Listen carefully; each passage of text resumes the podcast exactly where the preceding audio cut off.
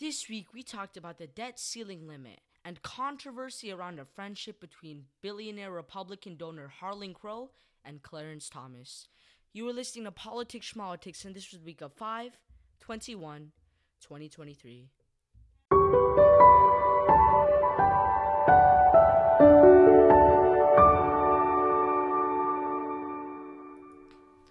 Hello everyone. I hope you had a nice second half of the school year. It's been it's been quite some time. However, let us begin. Now, it's not the first time we've talked about the debt ceiling limit on this podcast, as it has been raised around 80 times in the past 60 years alone. However, this time's a bit different. The debt ceiling essentially is the limit to the amount of money the US can borrow to pay its bills, and the US doesn't make enough money from taxes and other sources to fund all benefits and support that they give out, which is why the US has to borrow money in the first place. Now, the current debt limit is set at $31.4 trillion, which the US had actually reached since about January. Ever since then, however, the Department of Treasury has been using accounting maneuvers called extraordinary measures, and these maneuvers have bought Congress some time to pass legislation to increase the debt limit. Now, the US has never failed to increase its debt limit, and in doing so, they've never defaulted on their debt. However, if it ever got to the point where the US defaulted, markets would collapse as well as the value of the dollar plummeting. And in addition, anywhere from half a million to 8 million jobs could be lost depending on the length of the default. According to an estimate given out by the US Secretary of Treasury Janet Yellen, the closest date that the US could default, which is also known as the X date, is June 1st. This date surprised many and it helped give Congress some motivation to begin negotiations and reach a compromise somewhat soon. And actually, Republicans in Congress, they've technically come up with a bill that would increase the debt ceiling. However, that bill also includes many spending cuts that would come along with the increase, specifically a 14% cut in all spending. And this bill would hamper Biden's Anti Inflation Act, which included a lot of anti climate change legislation. Now, this bill that Republicans have passed is by no means what Democrats would want. What Democrats want is a clean debt ceiling increase with no spending cuts. In fact, some have even proposed the idea of increasing taxes on people who make more than $400,000 a year in order to help fight the rising debt of the U.S. And now, Republicans do have the majority in the House of Representatives, and they've been taking advantage of this. And they've been putting some pressure on the Democrats by saying that, you know, we've done our part, we've created, and we've passed a bill. Now it's up to the Democrats to actually raise the limit. And Democrats have been trying to pressure lawmakers in the middle to join them in order for Democrats to pass their own debt ceiling limit raise. And there have been negotiations taking place. However, the latest round of talks left no hope for a deal coming soon as was hoped.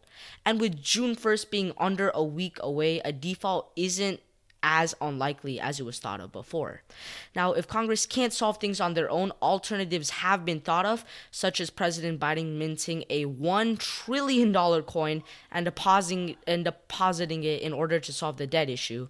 Another alternative that has come up centers around Article 4 in the 14th Amendment, which many legal scholars have interpreted to be talking about the debt ceiling. The specific portions being talked about sums up into the validity of the public debt of the United States authorized by law shall not be questioned. Now, some have said that because of this amendment, it makes it so that it's unconstitutional for the US to default on its debts, and in doing so, this would make the debt ceiling essentially pointless as it argues that it's a constitutional duty and the US must pay its debts. So, if needed, Biden could go to this amendment. Now, this alternative, it's received support from over 60 House Democrats and 11 Democrats in the Senate, with even Biden saying he's considered this option and likes of Bernie Sanders and others saying using this authority would allow the United States to continue to pay its bills on time without delay, preventing a global catastrophe. The 14th Amendment, however, is quite risky, and if challenged, it could end up in court, and if stuck in court, it wouldn't fully settle the debt ceiling issues by the given date of June 1st.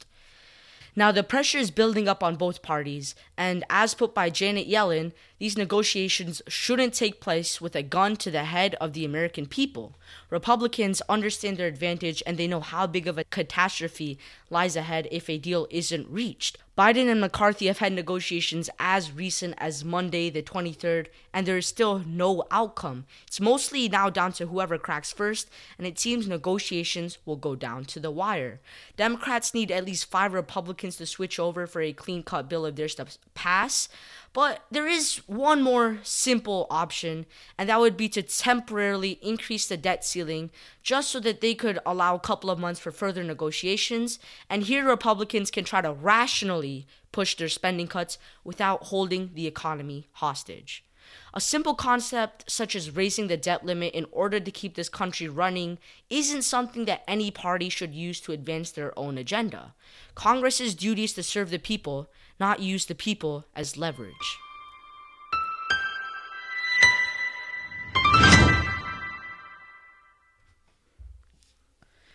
Clarence Thomas is the judge on the Supreme Court, our nation's highest court, and he isn't one that's new to controversy. However, after a report released by ProPublica, Clarence Thomas reignited calls for a code of conduct for justices in the Supreme Court. Now, this ProPublica report has revealed that billionaire Harlan Crow, a friend of Justice Thomas and a known Republican megadonor, has been giving Thomas gifts and inviting him on many lavish and extravagant trips, some of which cost Harlan more of what Thomas would make in a single year. Now, some of these gifts that Harlan has gave to Thomas are a Bible that was initially owned by Frederick Douglass. That Bible is estimated to be worth around $19,000. Harlan also bought the home Thomas grew up in for some of his childhood for over $130,000. And this is the first ever known direct flow of clash between the two. And Crow says he plans to create a museum in that house. Crow also paid at least $150,000 for the education at a private school of Thomas's great nephew who Thomas has raised as a son. And this list, it doesn't even stop there. Crow has donated $500,000 to a political group founded by Thomas's wife, while also donating $175,000 to name a wing in the library Thomas went to as a child after him. Now, these are just some, not even all of the gifts, and I'm going to move on some of the more trip slash favors that Crows has been able to provide for Justice Thomas.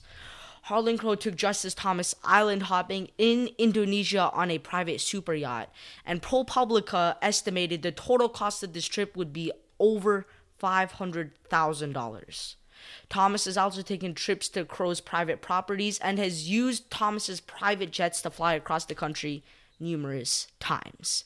Now, all of this information being leaked has quite reasonably raised the eyebrows, with some representatives calling for a code of conduct to be introduced for justices in the Supreme Court to follow, and some have even gone as far to call for the impeachment of Justice Thomas. Now, the main issue is Thomas, he didn't disclose most of these gifts for the public to know about, and that is why most people are angry. Angry.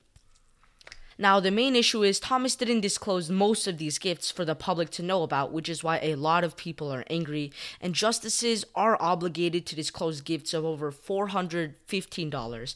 However, Thomas has defended himself, saying that earlier in his career as a Supreme Court justice, he was advised that he didn't have to disclose gifts of hospitality of hospitality or gifts given to him by a close personal friend, meaning Thomas considers Crow as a personal friend, and technically speaking, Thomas didn't actually break any laws by not choosing to disclose these gifts. Also, Crow never had any cases before the Supreme Court while he was giving Thomas these gifts, so it's really, yeah, it wasn't illegal what they did at all. However, at a moral standpoint, it's not really fair to the American people that Thomas can take advantage of his seat on the Supreme Court to receive such lavish gifts. And really, there's not a lot the American people can do about this. Impeachment is extremely unlikely for Thomas. However, many have pointed out that lower courts have a code of conduct that they abide by. So it should be fair that if lower courts have a code of conduct, why doesn't the highest court in the nation have one? If anything, they should be held to the highest and strictest standards of all the courts. And co- new rules have actually been introduced in March, and it's made it so that justices have now have to begin reporting free trips given given to them. And meanwhile, Congress is trying to take it a step further as a bipartisan bill has been introduced that would require the Supreme Court to create their own code of conduct. In addition, Congress has asked Harlan Crow to provide further information on gifts he gave to Justice Thomas. However, Crow didn't comply with this request, saying Congress didn't have the authority to investigate his friendship with Justice Thomas. All in all, this whole situation was quite the eye opener for many, and it really shows the importance of transparency, especially at a government level, because as we saw between Crow and Thomas, a lot goes on behind the curtains that we don't know about and a lot which we'll never know about was pretty much it for this week. If you enjoyed this episode, please feel free to join our mailing list. All you need to do is send an email to politicsschmolitics2020 at gmail.com. That email is located in the description of our podcast. Also, feel free to rate our podcast on Apple Podcasts. It's a way of giving me feedback and helping expand the reach of this podcast.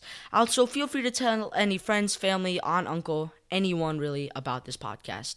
You were listening to Politics Schmolitics, and this was the week of 5 21 2023.